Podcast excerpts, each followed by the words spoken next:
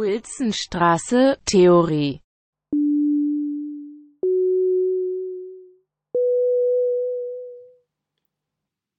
Herzlich willkommen zur letzten Folge des Propedeutikums zu den ästhetischen Grundbegriffen. In dieser Folge werden wir wieder an den Anfang der Vorlesung gehen. Geplant wurde sie als die erste Sitzung des Semesters, doch musste sie, bedingt durch die aktuellen Umstände, ausfallen und wir holen sie nun am Ende dieses Semesters nach. Das Thema der Vorlesung ist der Begriff der Mimesis in der Antike.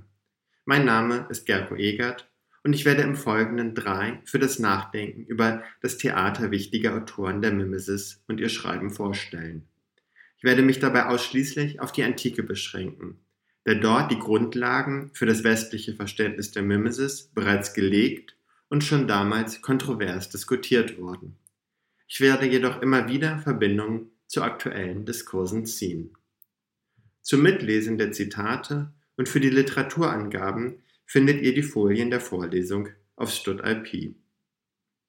Wie auch die anderen Sitzungen gliedert sich dieser Vortrag in mehrere Teile.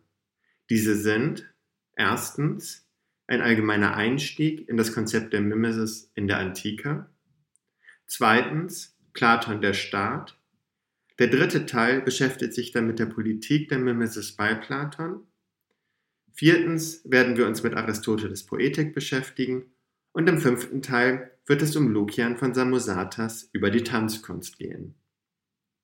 Fangen wir mit dem ersten Teil, dem allgemeinen Einstieg in das Konzept der Mimesis an. Beginnen möchte ich mit einer Definition der Mimesis, wie wir sie bei Aristoteles in der Poetik finden, also bereits einer späteren Definition, die jedoch gerade in Bezug auf die darstellenden Künste wichtig ist, da Aristoteles die Mimesis als grundlegendes und definitorisches Merkmal der Dichtkunst, wie die sokratischen Dialoge, Musik und Tanz, Epos, Tragödie und Komödie ansieht. Dabei hat jedes eigene Mittel, beispielsweise die Sprache, die Bewegung und die Musik, ihre je eigenen mimetischen Formen. Keine Sorge, ich werde später in der Vorlesung noch einmal ausführlicher auf Aristoteles und seine Poetik zurückkommen. Als Einstieg nun erstmal eine knappe Definition. Ihr findet sie auf Seite 4 der Folien bzw. im ersten Abschnitt der Poetik. Zitat: Die Epik und die tragische Dichtung, ferner die Komödie und die Ditrampendichtung sowie größtenteils das Flöten- und Zitherspiel. Sie alle sind, als Ganzes betrachtet, Nachahmungen. Sie unterscheiden sich jedoch in dreifacher Hinsicht voneinander. Entweder dadurch, dass sie durch je verschiedene Mittel oder dadurch, dass sie in je verschiedene Gegenstände oder dass sie auf je verschiedene und nicht dieselbe Weise nachahmen. Zitat Ende.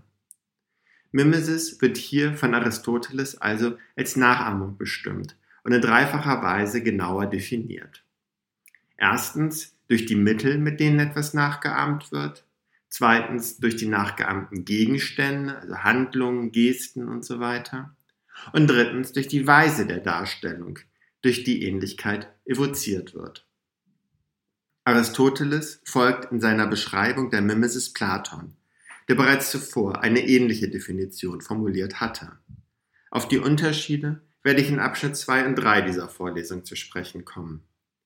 Dass der Begriff der Mimesis jedoch weiter zurückgeht als Platon und Aristoteles, zeigt die begriffsgeschichtliche Darstellung von Hermann Koller.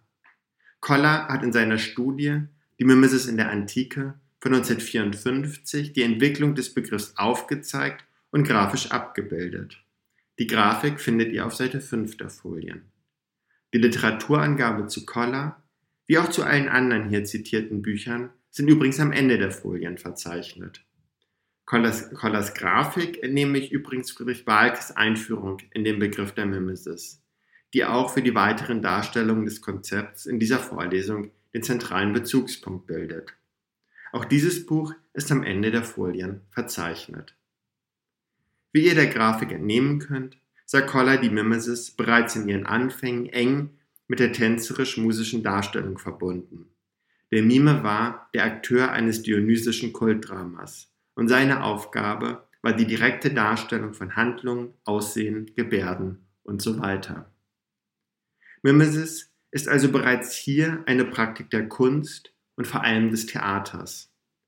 Doch, so zeigt sich auch, ist sie noch viel mehr.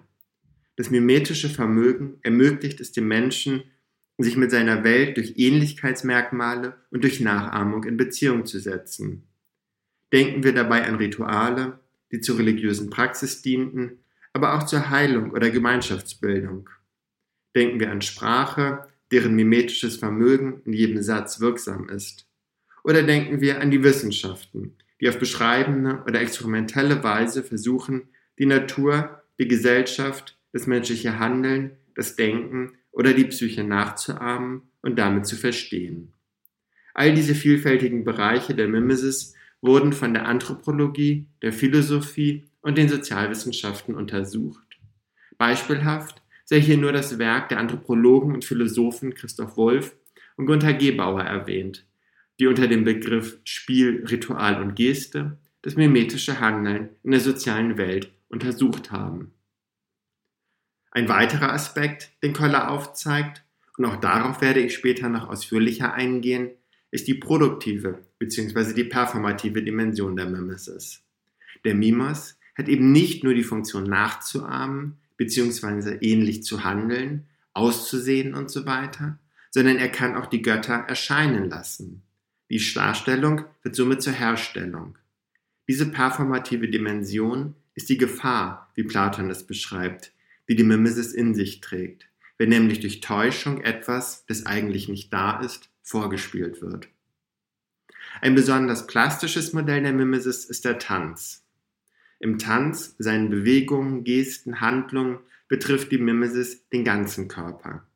Dabei ist diese Nachahmung nicht auf das Einnehmen und Darstellen vorbestimmter Posen zu reduzieren, vielmehr zeigt sich in der Weise, wie etwas nachgeahmt wird, das Fühlen und Denken.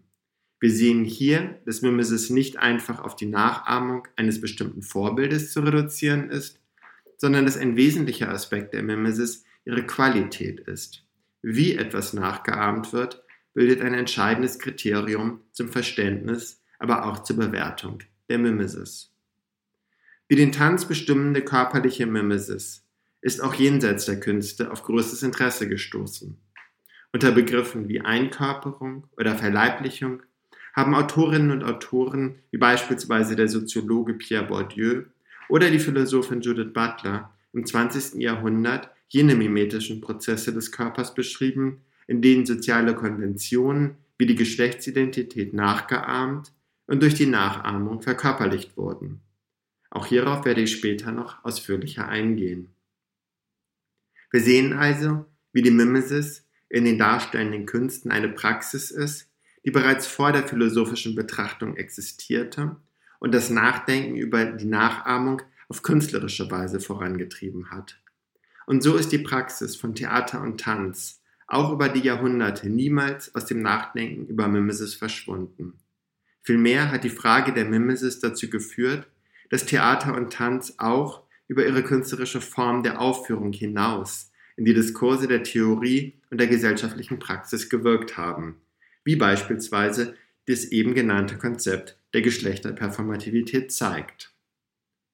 Um nun ein letztes Mal auf die Grafik von Koller zurückzukommen, bevor wir uns der Diskussion der Mimesis bei Platon widmen, sind noch einmal auf die Aufteilung des Begriffs in seine alltägliche Verwendung und seine theoretische Ausarbeitung verwiesen. Habe ich mich mit dem Bezug zum Theater und Tanz vor allem auf die oberen Zeilen bezogen, so ist der Bezug zu sozialen und alltäglichen Praktiken bei Koller in der linken Spalte zu finden. Die theoretische Entwicklung der Mimesis, wie wir sie jetzt bei Platon und Aristoteles diskutieren werden, bilden den rechten Strang in der Grafik. Dass beide Linien nicht klar voneinander zu trennen sind, zeigen bereits die von Koller gezogenen Querverbindungen. Auch diesen werden wir im Folgenden nachgehen, denn eine klare Trennung der Nachahmung als künstlerische Tätigkeit und als soziale, politische und alltägliche Praxis gibt es nicht.